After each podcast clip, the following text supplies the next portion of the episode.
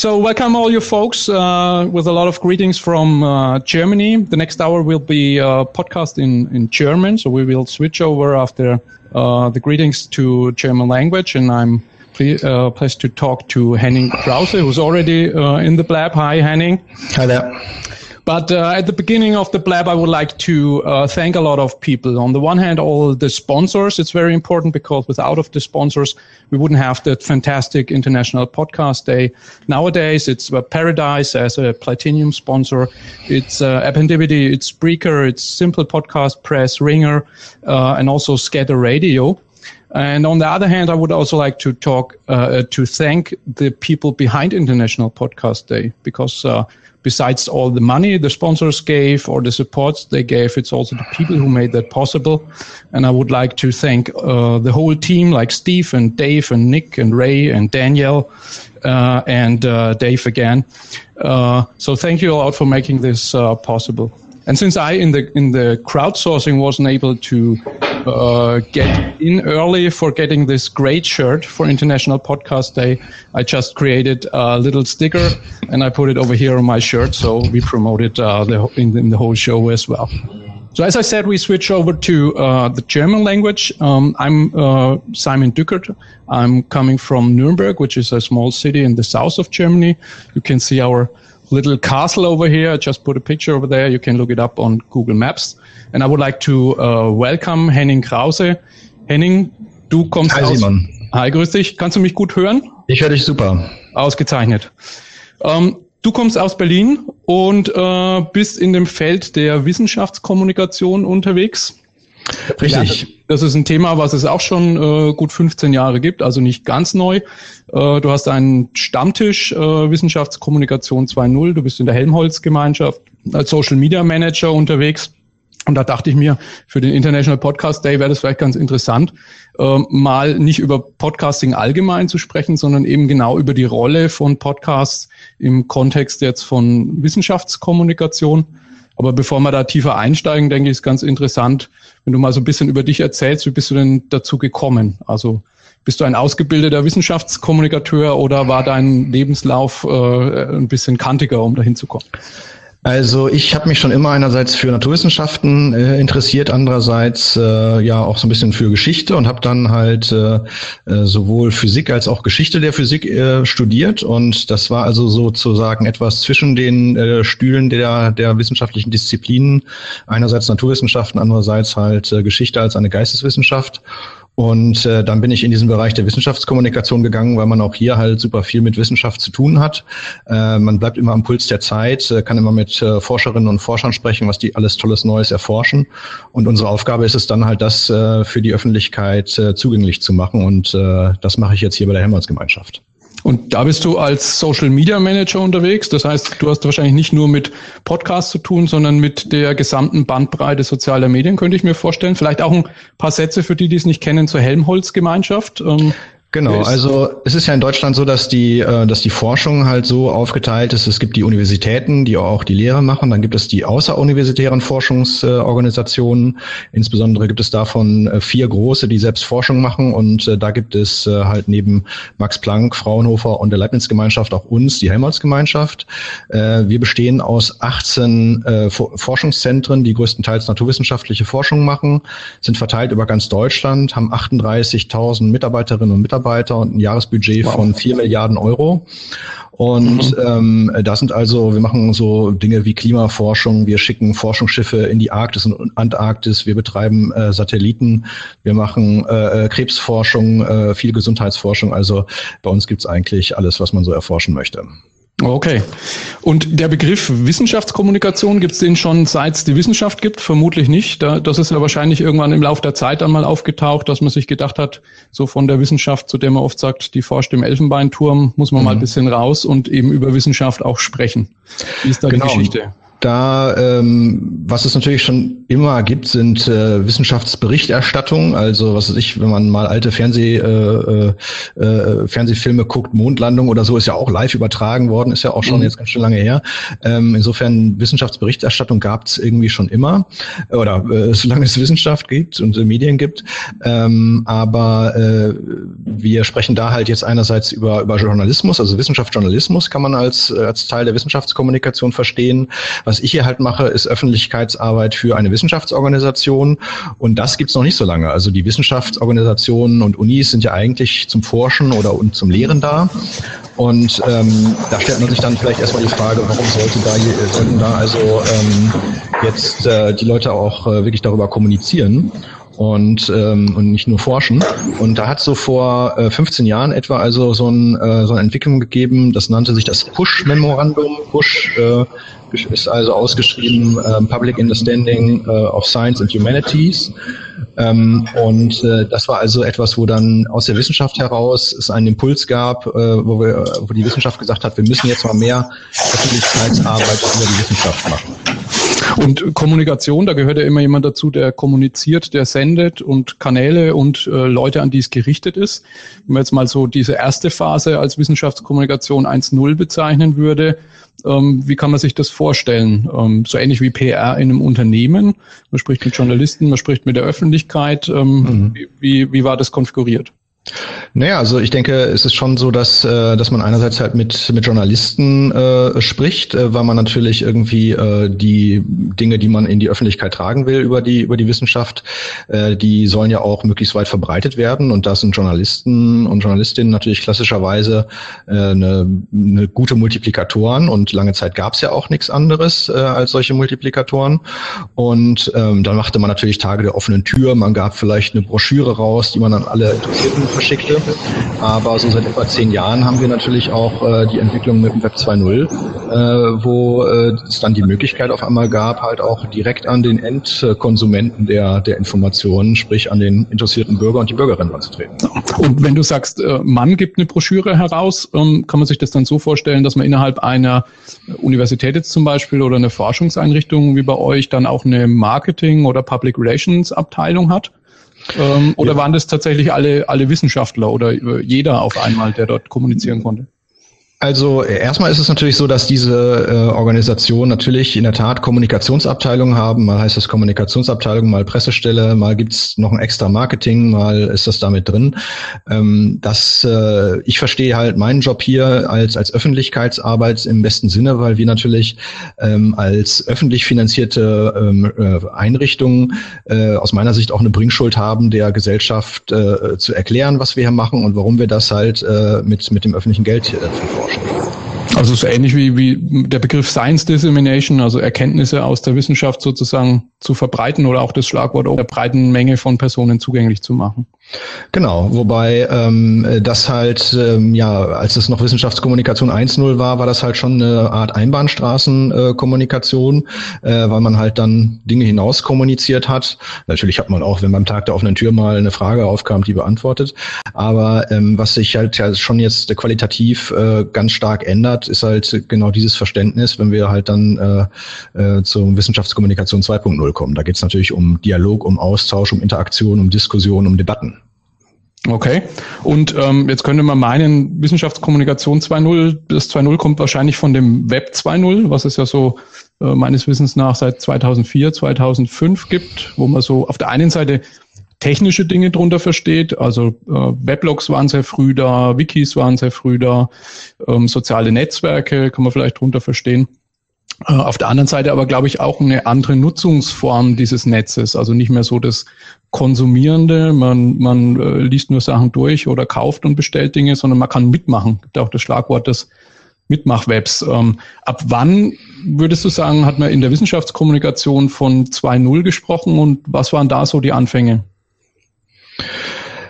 Also ich würde sagen, äh, die Also was es zuerst in dem Bereich gab, wenn wir jetzt über, über Online-Kommunikation sprechen, äh, waren natürlich so Wissenschaftsblogs, die so ab, ich würde mal so sagen, 2006, 2007 irgendwie so im Bewusstsein der handelnden Personen dort wahrgenommen äh, worden sind. Mhm.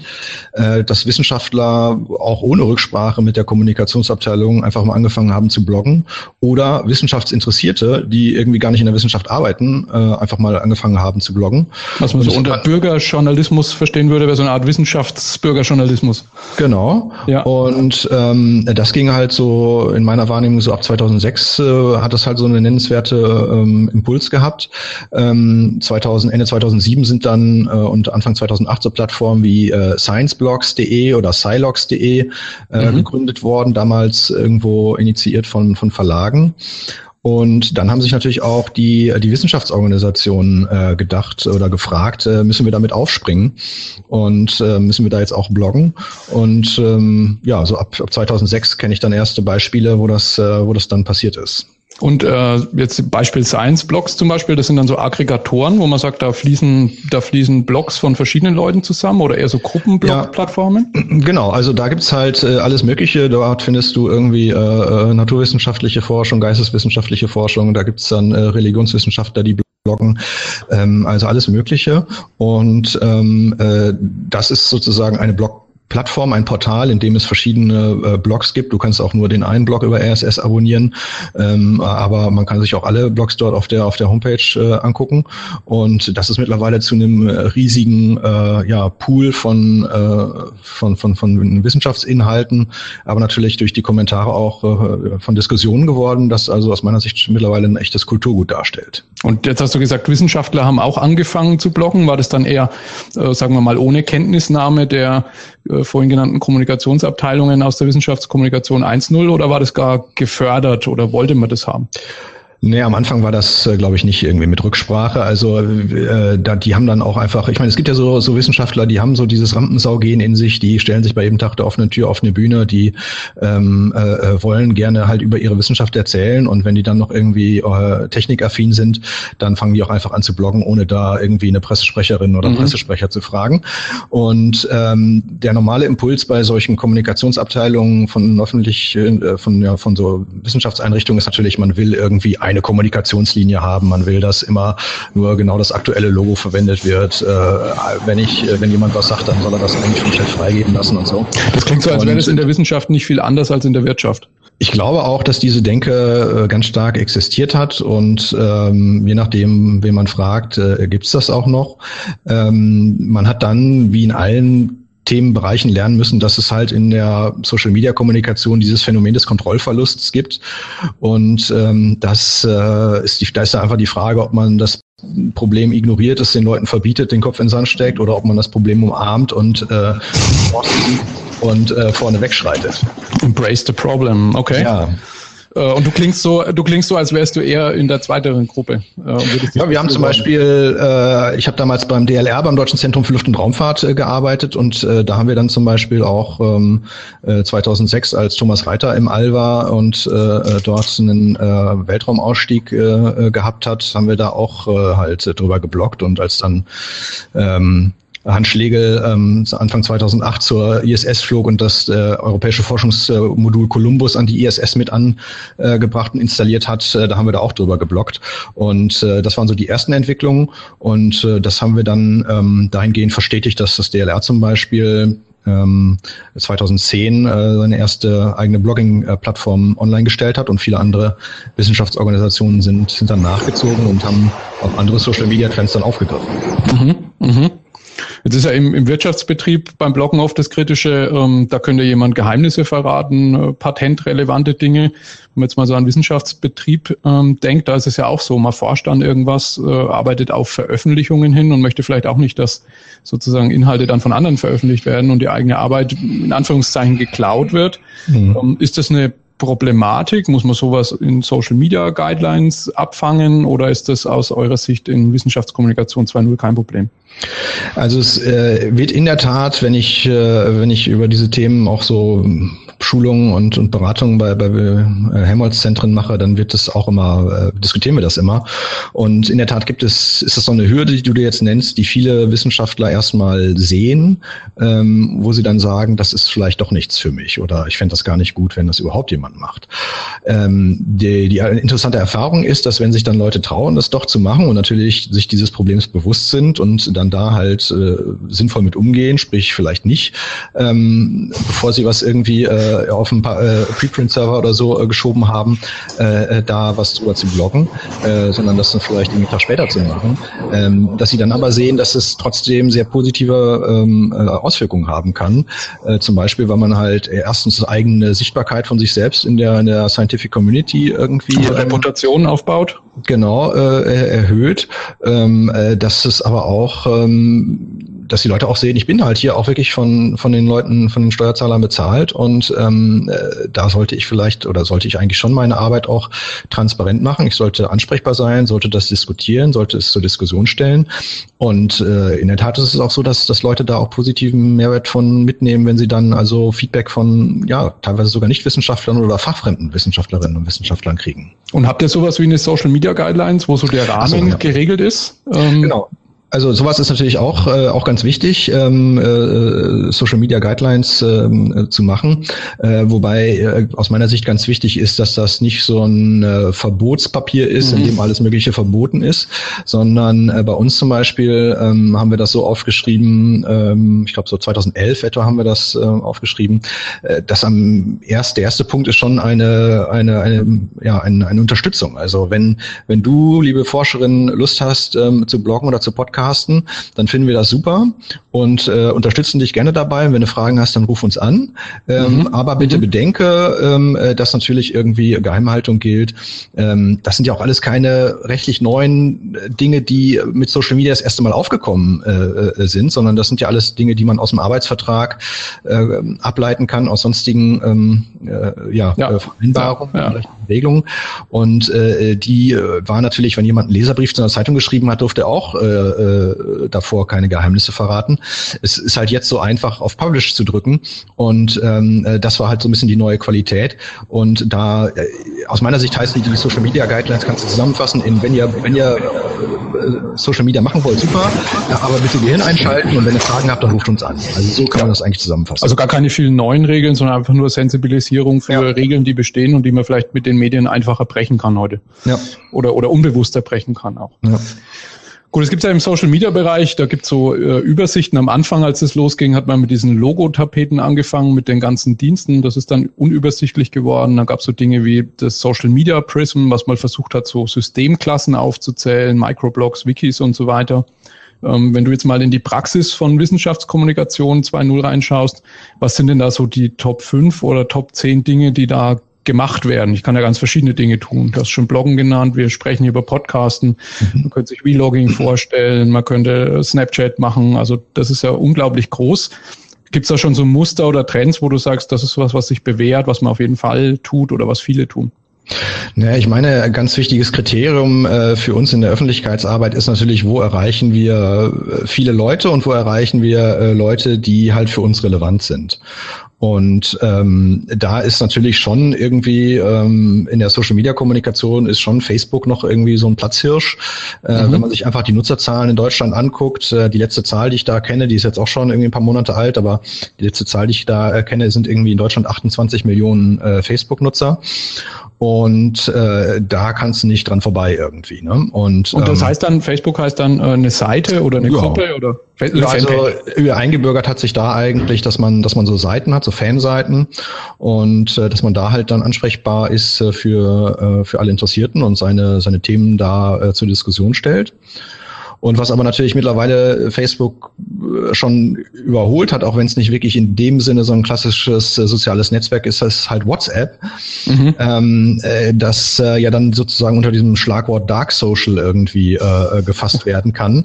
Denn ich meine, es gibt halt in die letzte Zahl, die ich da gesehen habe, sind in Deutschland 35 Millionen WhatsApp-Nutzende mhm. mhm. und insofern noch ein bisschen mehr als Facebook. Und das ist natürlich eine 1 zu 1 Kommunikation oder auch eine Gruppenkommunikation, aber halt eigentlich keine äh, öffentlich sichtbare Diskussion, so wie auf einer Facebook-Seite oder auf einem Twitter-Kanal. Sondern eher halt vergleichbar mit, einer, mit, mit einem Gruppenchat. Mit einem Gruppenchat, genau. Aber äh, wenn man halt über Reichweiten äh, spricht und natürlich müssen wir auch unsere Ressourcen irgendwie effizient äh, äh, ja, bündeln und auswählen, ähm, dann haben wir schon gesagt, dass halt WhatsApp man auch nicht mehr so liegen lassen kann. Und äh, da bieten wir jetzt mittlerweile auch ein Newsletter an. Und da ist ja, glaube ich, der Prozess irgendwie teilzunehmen ein bisschen schwieriger. Da muss man erstmal eine Mobiltelefonnummer erfassen und den dann einladen. Das ist schwieriger, als mhm. auf Facebook sozusagen Seite folgen zu klicken. Das ist es. Andererseits hat man als Nutzer dann dort äh, die Sicherheit, dass man wirklich alle Inhalte, äh, die man dort abonnieren möchte, auch bekommt. Ähm, bei Facebook gibt es ja diesen Algorithmus, der halt äh, auswählt, was welchem Nutzer angezeigt wird. Mhm. Und wenn halt eine, eine Wissenschaftswebseite... Also du Geld in die Sparkasse ein. Du kannst Geld in die Sparkasse einwerfen und ich verstehe auch, es ist äh, eigentlich ein kostenloser Dienst Facebook und ich verstehe auch, dass die, äh, dass die Geld verdienen müssen. Es ist nur ein bisschen schade, dass wenn, äh, was weiß ich, äh, tausend Leute gesagt haben, sie abonnieren jetzt hier diese Wissenschaftsseite oder werden Fan dessen, dass dann halt ähm, in den letzten Monaten halt die, die, die Raten und Prozentzahlen derjenigen, die das wirklich angezeigt bekommen haben, so stark gesunken sind. Mhm. Und mhm. wenn du dir wirklich sicher sein willst, dass du ähm, eine News bekommst ähm, und diese Kulturtechnik RSS-Feed hat sich ja leider nicht so ganz durchgesetzt, ähm, dann äh, ist im Moment, glaube ich, äh, the way to go, äh, ein WhatsApp-Newsletter zu abonnieren. Ja, und äh, in Richtung Facebook macht ihr das oder macht, macht man es in Wissenschaftskommunikation 2.0 dort äh, Budgets einzustellen, um Posts zu pushen? Oder ich, ich kenne Gibt schon. Ich kenne Leute, äh, kenne Organisationen, die das machen. Ähm, ich persönlich habe das auch öfter ausprobiert, aber äh, bin damit äh, nicht glücklich geworden und äh, kann das für ja, also für mein, für, ich habe festgestellt, sehr viel mehr Reichweite kriegt man, wenn man dann andere Leute, die irgendwie äh, auch im Thema unterwegs sind, äh, bittet, das eigene Posting zu teilen, wenn man es denn unbedingt äh, ja, ja. Ja, verbreiten will. Ja.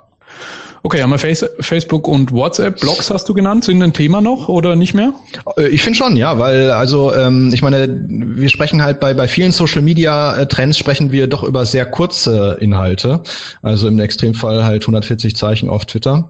Ähm, äh, Blogs äh, genauso wie Podcasts sind halt eine super Möglichkeit, halt auch äh, ja detaillierte, ausführliche Informationen äh, äh, ja irgendwo online zu stellen.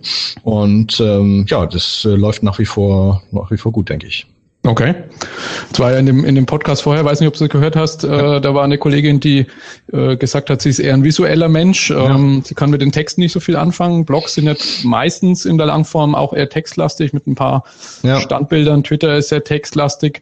Diese ganze visuelle Welt, sei das jetzt Video, mhm. YouTube, Vimeo, Livestream, äh, Periscope, Lab hier, äh, aber auch Instagram und Konsorten, sind mhm. das auch Themen? Weil ich kann mir vorstellen, so komplexe wissenschaftliche Themen bedürfen vielleicht an der einen oder anderen Stelle auch der Visualisierung oder der Darstellung, damit Leute verstehen, was da gemeint ist. Auf jeden Fall. Also ähm, äh, das, da gibt es natürlich ganz, ganz viel. Also wenn irgendwo ein Live-Event ist, dann äh, machen auch Wissenschaftsorganisationen mittlerweile einen Periscope-Stream, äh, Periscope-Stream. Äh, wenn ähm, es gibt äh, natürlich auch auf YouTube äh, tolle Wissenschaftskanäle. Also ähm, auch da wiederum natürlich nicht nur von Institutionen, sondern auch von äh, ja einfach YouTubern, die äh, die zu Wissenschafts- oder Wissensthemen auch dort ganz viel ähm, online stellen.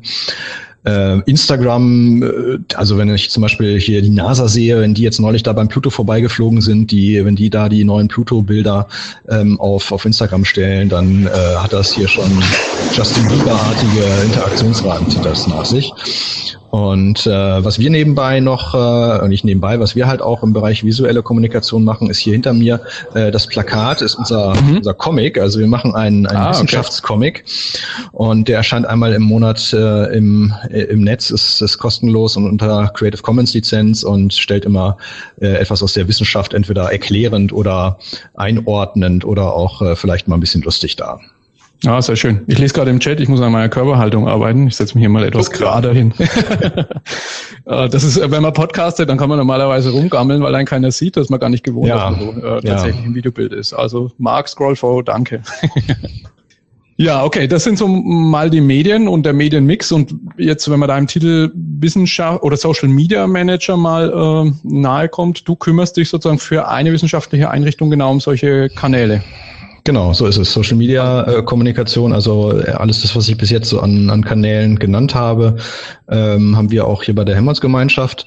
Und äh, da äh, kümmere ich mich drum. Äh, wobei das Interessante bei uns in der Helmholtz-Gemeinschaft halt ist, dass wir eine dezentrale Organisation sind mit äh, 18 verschiedenen Forschungszentren, äh, die dann selber rum, äh, selber wiederum auch noch eigene Social Media Kanäle haben. Also wenn ähm, äh, äh, wenn jemand irgendwie an den Antarktis-Forschungsthemen interessiert ist, dann kann er auch direkt das äh, Alfred Wegener Institut, das AVI, äh, abonnieren. Mhm. Oder wenn jemand äh, äh, ja nur an, an Krebsforschung interessiert ist, dann gibt's das Deutsche Krebsforschungszentrum. Und ich bin halt so ein bisschen äh, Spinne im Netz äh, und versuche die Dinge zu aggregieren und äh, dann den äh, Dingen noch mehr Sichtbarkeit zu verleihen. Okay.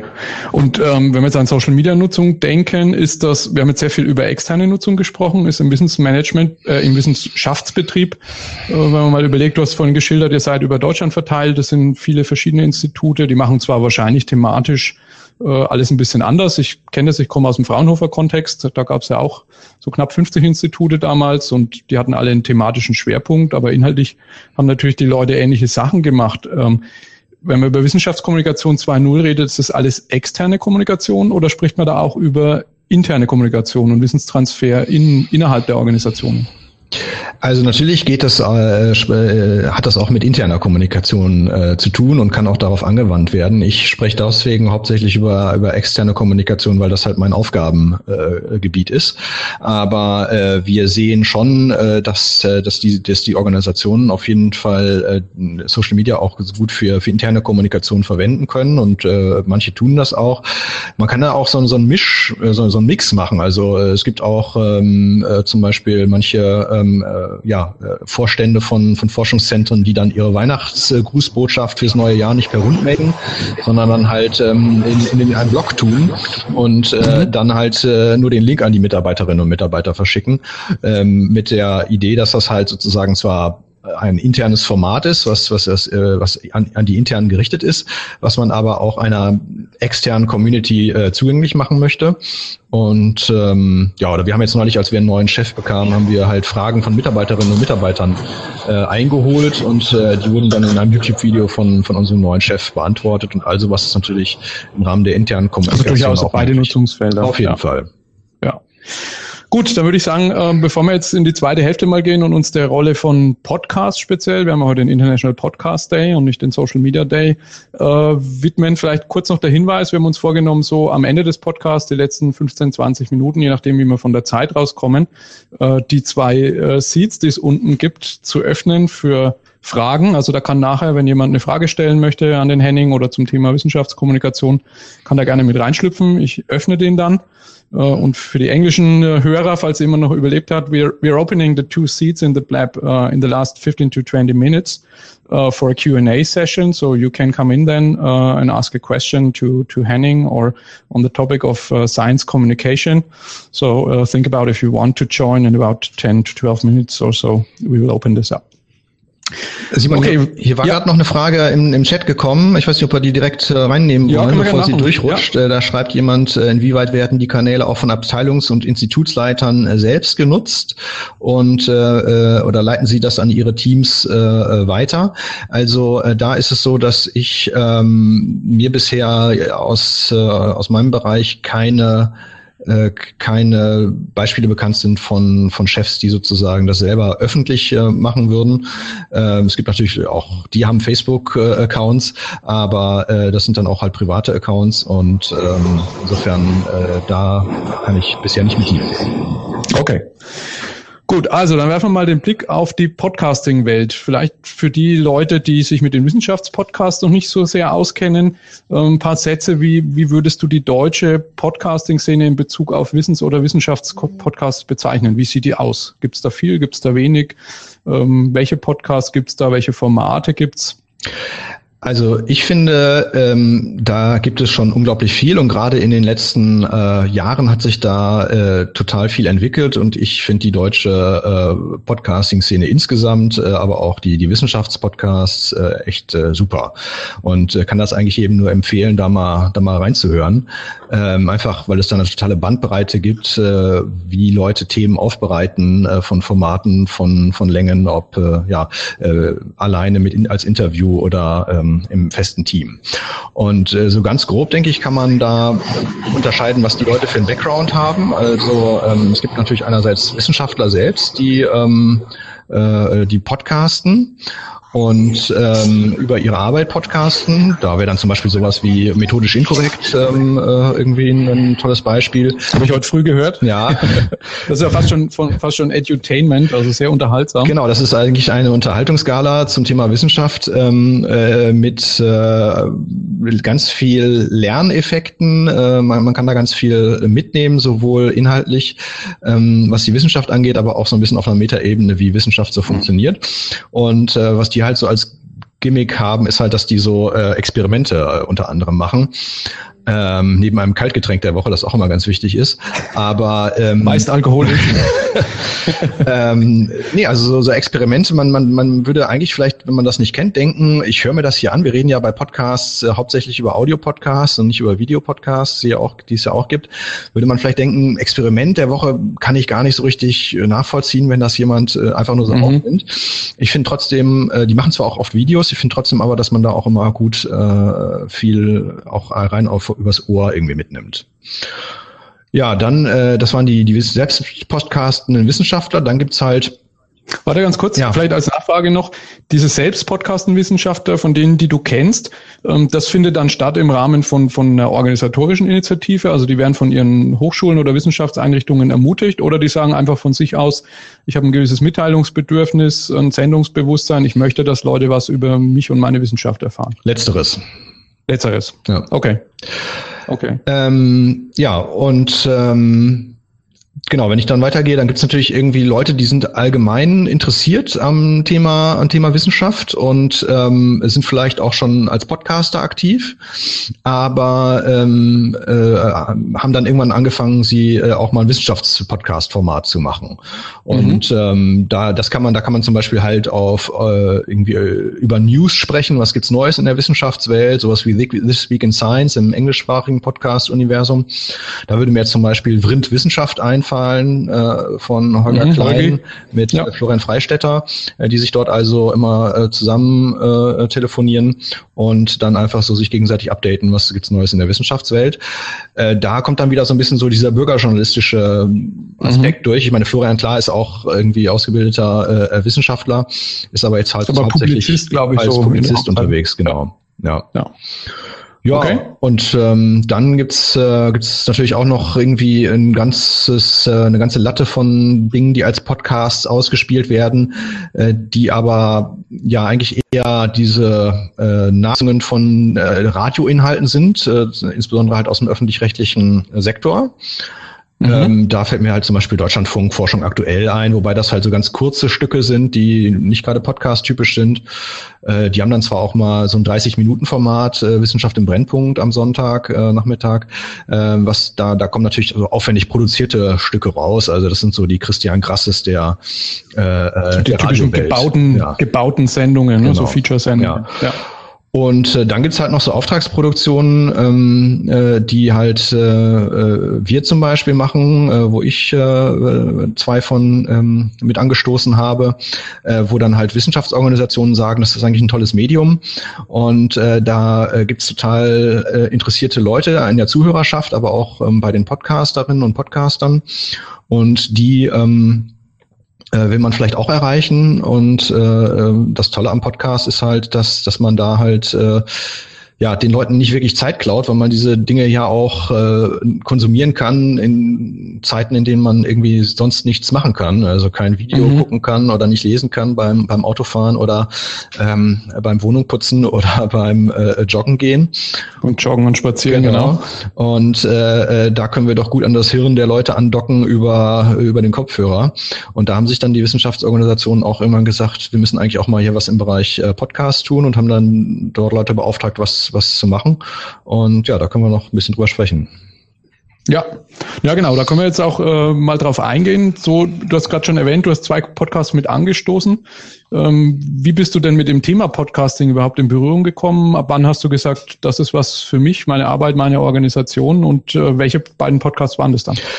Also ich äh, habe schon ja lange Podcasts äh, gehört, auch wenn ich das nicht unbedingt in der typischen angefangen habe in dieser typischen Abo-Funktion, in der ich das jetzt mache. Also ich habe irgendwie Ende der 90er mit Chaos Radio bin ich irgendwie eingestiegen und ähm, äh, da gab es dann mhm. halt auf, auf Fritz diese Sendung äh, zu Computer und äh, digitalen Gesellschaftsthemen.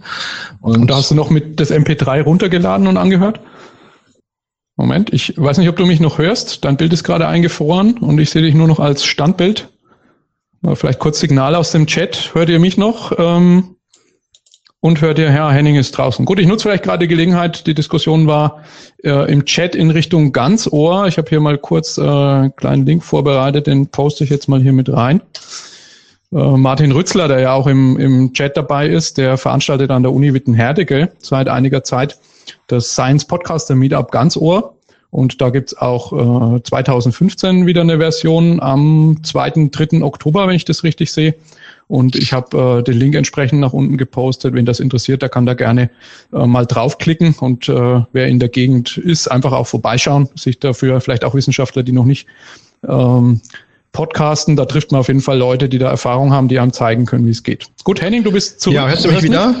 Ja, ja, ja, perfekt. Sorry, also so ich ist gerade mal, ich habe gerade, gerade mal den Hinweis auf, äh, auf das, ähm, ja. auf den äh, Ganzohr mal gepostet. Ja, ich konnte dich hören, ja.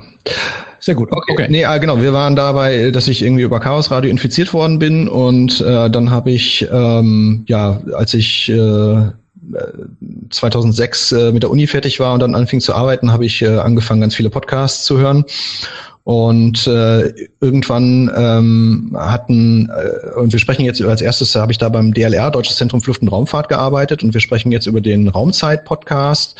Ähm, äh, das war also etwas, wo sich ähm, die deutsche ähm, Ah, da scheint die Internetleitung ein Leck zu haben. Moment, aber ich sehe dich gerade schon wieder kommen. Jetzt sage ich mal was, nichts anderes, sondern warte mal einen Moment, vielleicht bist du gleich wieder da. Ja, sorry, hörst du mich wieder? Ja, ja, ja. Die bundesdeutsche Breitbandstrategie ist noch nicht in Berlin angekommen wahrscheinlich. Ja, das da, könnte sein. So ist das hier bei den, bei den Wissenschaftsorganisationen. Ich mache mal hier noch irgendwie ein Fenster zu. Ähm, mal ein Wink in Richtung Dobrindt und Konsorten gehen. ähm, jedenfalls, äh, da haben sich dann die Europäische Weltraumorganisation ESA und äh, das DLR ähm, äh, zusammengetan und haben gesagt, äh, wir müssen eigentlich in diesem Bereich äh, Wissenschaftskommunikation über Podcast mal was machen. Und mhm. ähm, dann haben der Andreas Schepers und ich, der bei der ESA in, in Darmstadt arbeitet, halt ähm, äh, mal rumgeguckt, wer könnte das für uns machen.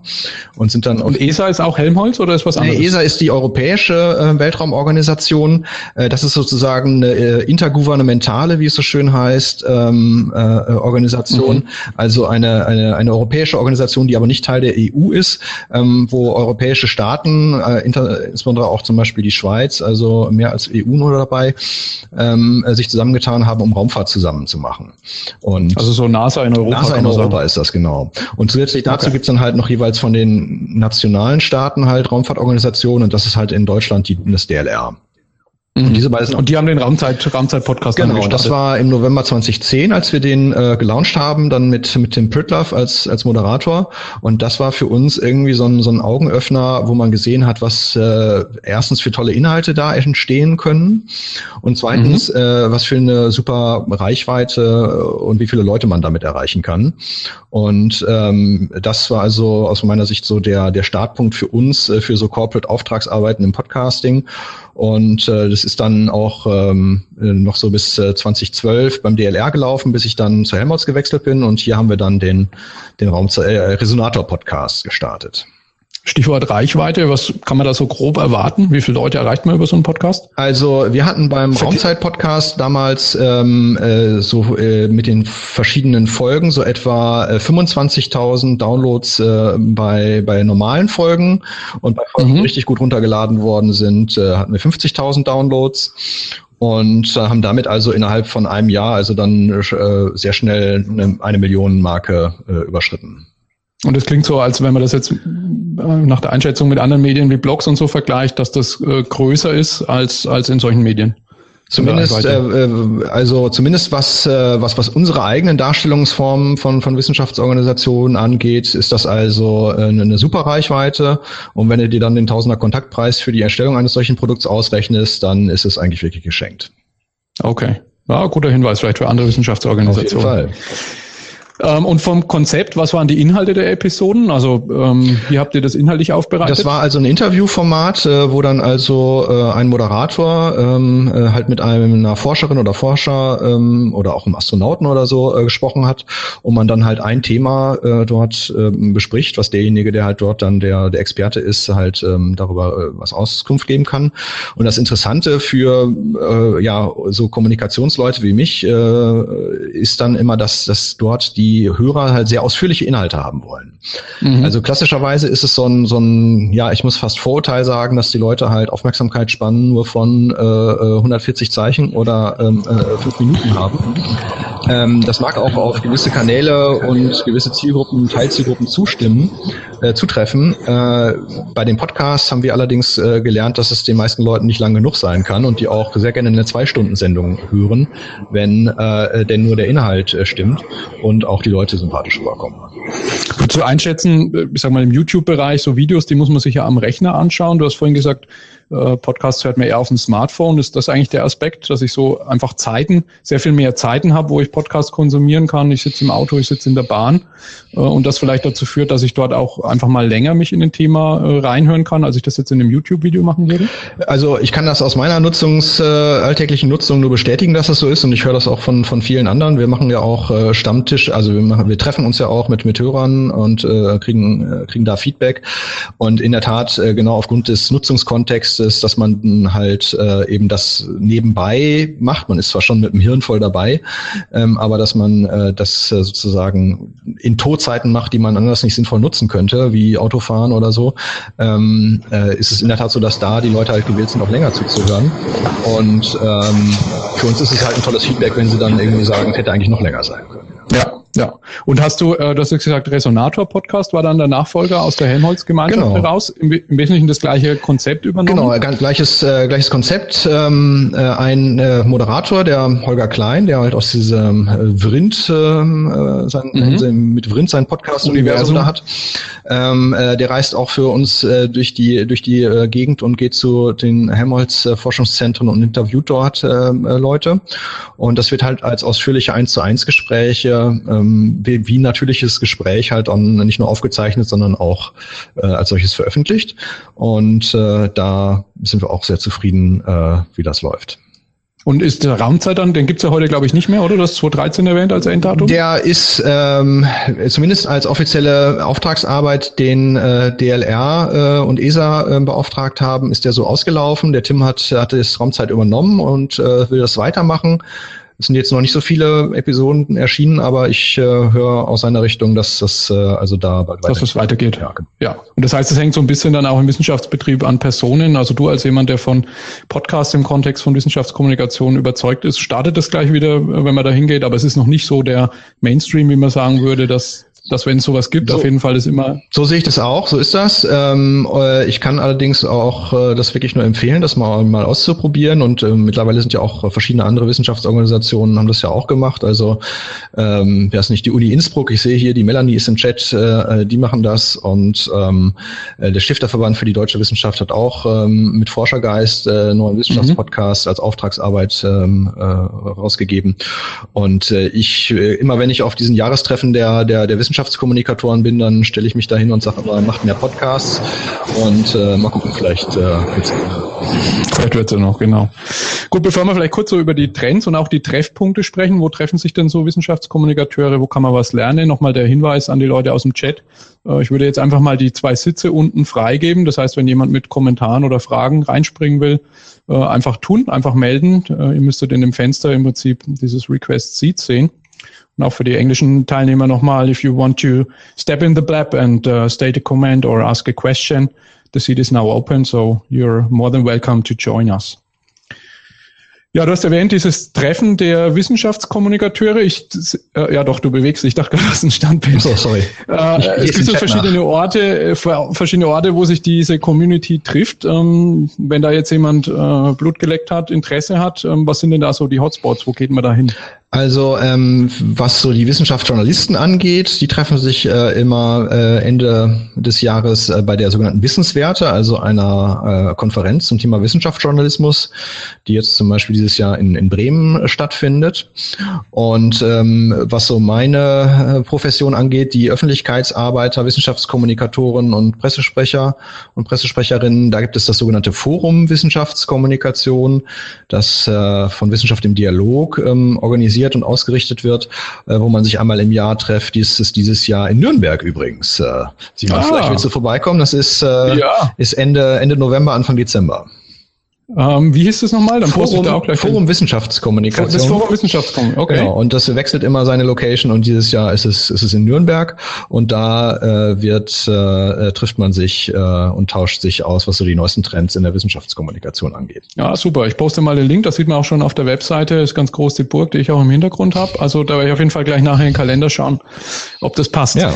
Ähm, wenn du mal so den Diskurs in den letzten Jahren, also ich vermute mal, du wirst oft auf solchen Veranstaltungen sein, dich mit Leuten austauschen, hast ja auch diesen Berliner Stammtisch Wissenschaftskommunikation 2.0 mal so den Eindruck über die letzten Jahre verfolgst und das Thema Podcasting dagegen spiegelst. Ähm, ist das so, gibt es da jetzt einige, die sich damit äh, beschäftigen, das tun und es stagniert oder äh, geht es eher zurück oder hast du das Gefühl, es wird eher Trend und es wird eher mehr?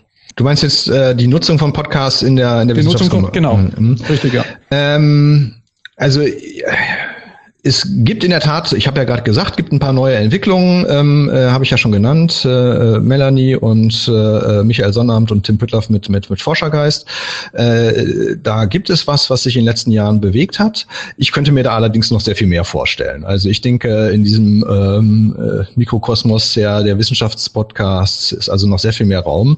Und ich kann eigentlich äh, nur empfehlen, ähm, den Kommunikatoren, dass es da eine sehr interessante ähm, äh, Interaktionsgruppe äh, gibt gibt, also junge Leute, die äh, wirklich Themen interessiert sind, die ähm, äh, total äh, ja, wissensinteressiert sind, die auch sehr technikaffin sind. Und sowas ist natürlich auch äh, im Sinne des der Nachwuchsbegeisterung und vielleicht auch Nachwuchsrekrutierung und äh, Motivation ähm, eine Motiv kann eine Motivation sein, auf die eigene äh, Marke und das Haus und die interessante Arbeit, die man halt macht, hinzuweisen. Und ähm, wir haben also mittlerweile schon äh, über den Resonator zum Beispiel ähm, Feedback bekommen, wo Leute dann gesagt haben, ich habe jetzt hier so und so viele eurer Podcasts gehört und jetzt habe ich mich bei euch als Azubi beworben. Oder jetzt ah, okay. habe ich, ähm, ich habe mhm. irgendwie Informatik studiert oder äh, äh, Bioinformatik und habe mich jetzt äh, aufgrund eines tollen äh, Podcasts, den ihr gemacht habt, äh, entschieden, äh, bei euch am Helmholtz-Zentrum ein, eine Diplomarbeit oder wie heißt das jetzt, Masterarbeit. Ähm, äh, also ein Teil des Recruitings ja, oder Employer Branding. Insofern, ich kann das, kann das aus allen diesen Dingen, Dingen nur empfehlen, äh, dass das auch mal auszuprobieren. Es ist wirklich nicht teuer. Das heißt, jeder, der jetzt Wissenschaftler ist oder Wissenschaftler kennt, könnte den International Podcast Day heute dazu nutzen, mit denen mal zu sprechen und die entsprechend anzuregen, sozusagen vielleicht einen eigenen Podcast zu starten. Ja. Ähm, wenn man jetzt nochmal guckt, sollte jemand heute auf die Idee kommen, so einen Podcast zu machen, ähm, was würdest du denn da zum Einstieg empfehlen? Du hast jetzt viel als Hörer viel Erfahrung, du hast viel Erfahrung, eigene Podcasts zu starten.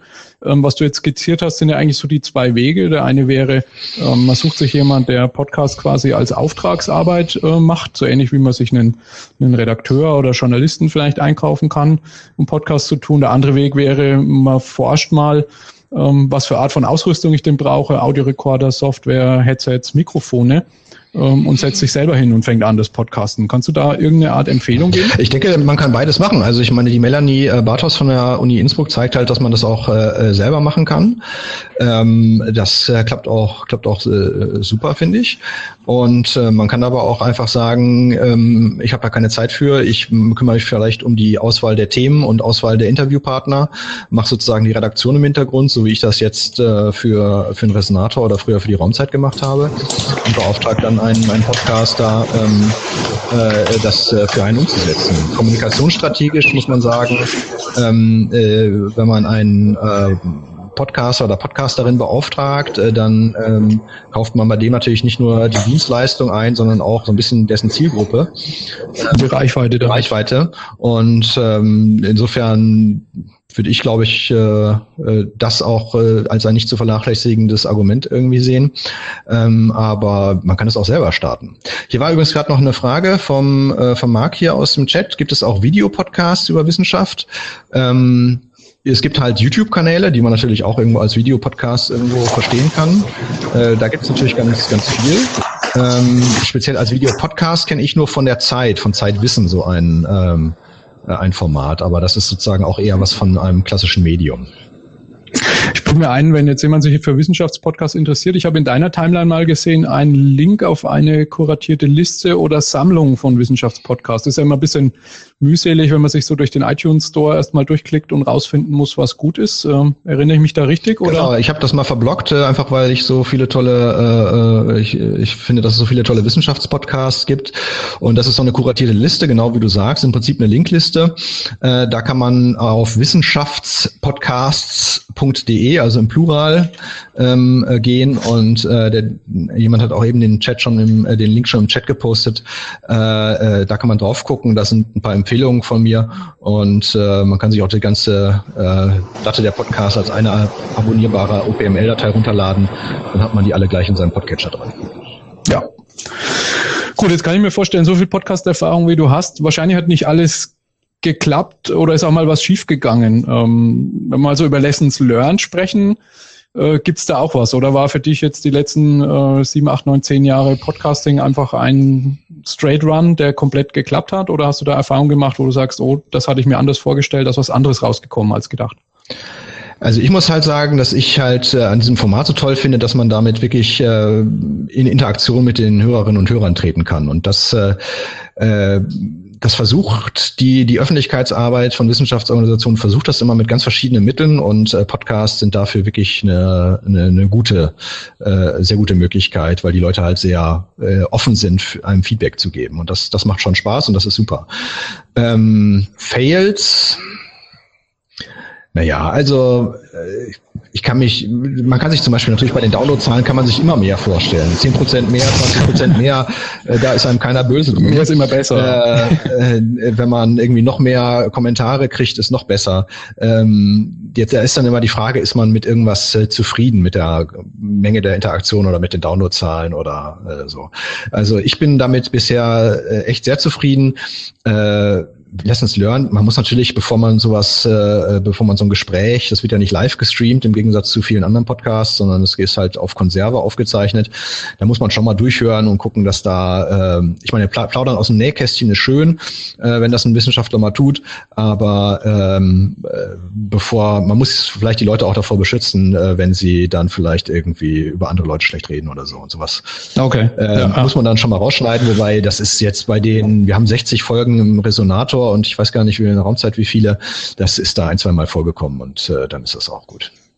Ja, im Chat fragt der Amo to Tweet, ähm, sind Wissenschaftspodcasts auch getaggt, um präzi äh, präziser suchen zu können? Das muss man jetzt wahrscheinlich auf die einzelnen äh, Podcast-Portale oder Verzeichnisse irgendwie runterbrechen. Also gibt es irgendwie einen Weg, wie man Wissenschaftspodcasts dediziert findet, außer so kuratierte Listen, ähm, die du jetzt erstellt hast zum Beispiel? Ähm, ja, gute Frage. Also getaggt sind sie natürlich innerhalb der einzelnen Portale. Also wenn du bei uns im Resonator nach Krebsforschung suchst, dann findest du alle äh, Podcasts-Episoden äh, zur Krebsforschung. Aber du findest natürlich nicht alle Podcasts, äh, die sich damit äh, beschäftigen. Ich glaube, ja, was gibt es da an Infrastruktur? Also ähm, ich habe gehört, dass es bald, äh, es ist ein paar private Enthusiasten gibt, die bald mal so ein Portal ähm, äh, bauen wollen, ähm, äh, wo äh, dann halt ja diese verschiedenen Inhalte nicht nur verlinkt werden, wie ich das jetzt gemacht habe, sondern auch aggregiert werden und zusammenlaufen sollen auf einer Webseite, wo man dann, wenn das äh, technisch hoffentlich klappen sollte, dann auch sowas machen könnte. Aber bisher ist mir also ein, ein, ein äh, Podcast-Episoden- oder Feed-übergreifendes Suchen nach Text nicht bekannt. Also eigentlich sowas auch wie die äh, Science-Blogs, die du vorhin genannt hast für ja, Podcasts, ja. in dem Sinne gibt's nicht. Gibt ja. es, äh, im deutschsprachigen Raum ist das ja nicht üblich, da ist es ja eher üblich, dass man alles äh, bei sich äh, hostet, was ja auch ähm, aus meiner Sicht äh, den Charme der und so ein bisschen den USP der deutschsprachigen Podcast-Community ausmacht. Ja, ich glaube, in Amerika ist eigentlich alles auf diesen, oder sehr viel auf diesen Services wie Libsyn und so weiter gehostet. Ne? Ja. Ähm, der Martin fragt gerade noch im Chat, ähm, das ist so eine typische Frage an den Social Media Manager. Äh, verfolgt ihr wirklich alle Kanäle in den sozialen Medien? Also wenn da Dialog passiert, das ist ja bei vielen, die sich auf Facebook und Twitter und so weiter einlassen, die haben Angst, dass dann ganz viele Leute kommen mit Fragen und äh, was sich damit beschäftigen muss. Also hast du da als Social Media Manager alles im Blick und wie viel Arbeit ist es für dich? Also in der Tat ist es so, dass diese Ängste, dass es die gibt, insbesondere dann, äh, bevor man äh, sich damit wirklich beschäftigt. Und äh, wenn man sich damit beschäftigt, dann merkt man, dass, äh, dass man das alles auch, äh, ja, dass diese Ängste gar nicht so gerechtfertigt sind. Ähm, es gibt äh, ganz viele Social-Media-Kanäle und wir sind auf, auf vielen aktiv und ähm, äh, ich äh, kümmere mich da, weil der Martin das auch fragt, hier bei, bei der Helmholtz-Gemeinschaft in der Geschäftsstelle hier in Berlin da alleine drum. Aber es gibt natürlich, wie ich schon gesagt habe, in den 18 Helmholtz-Zentren ähm, auch jeweils Kommunikationsabteilungen, die dann eigene Kanäle betreuen und ähm, die sich dann darum kümmern. Und ähm, es ist natürlich auch ganz wichtig, dass man das wirklich monitort ähm, und wirklich dann reinguckt. Äh, ich werde auch nicht dafür bezahlt, dass ich 24-7 arbeite, ähm, aber ähm, man muss, denke ich, schon eine gewisse Offenheit haben, da auch kurzfristig äh, reagieren zu können.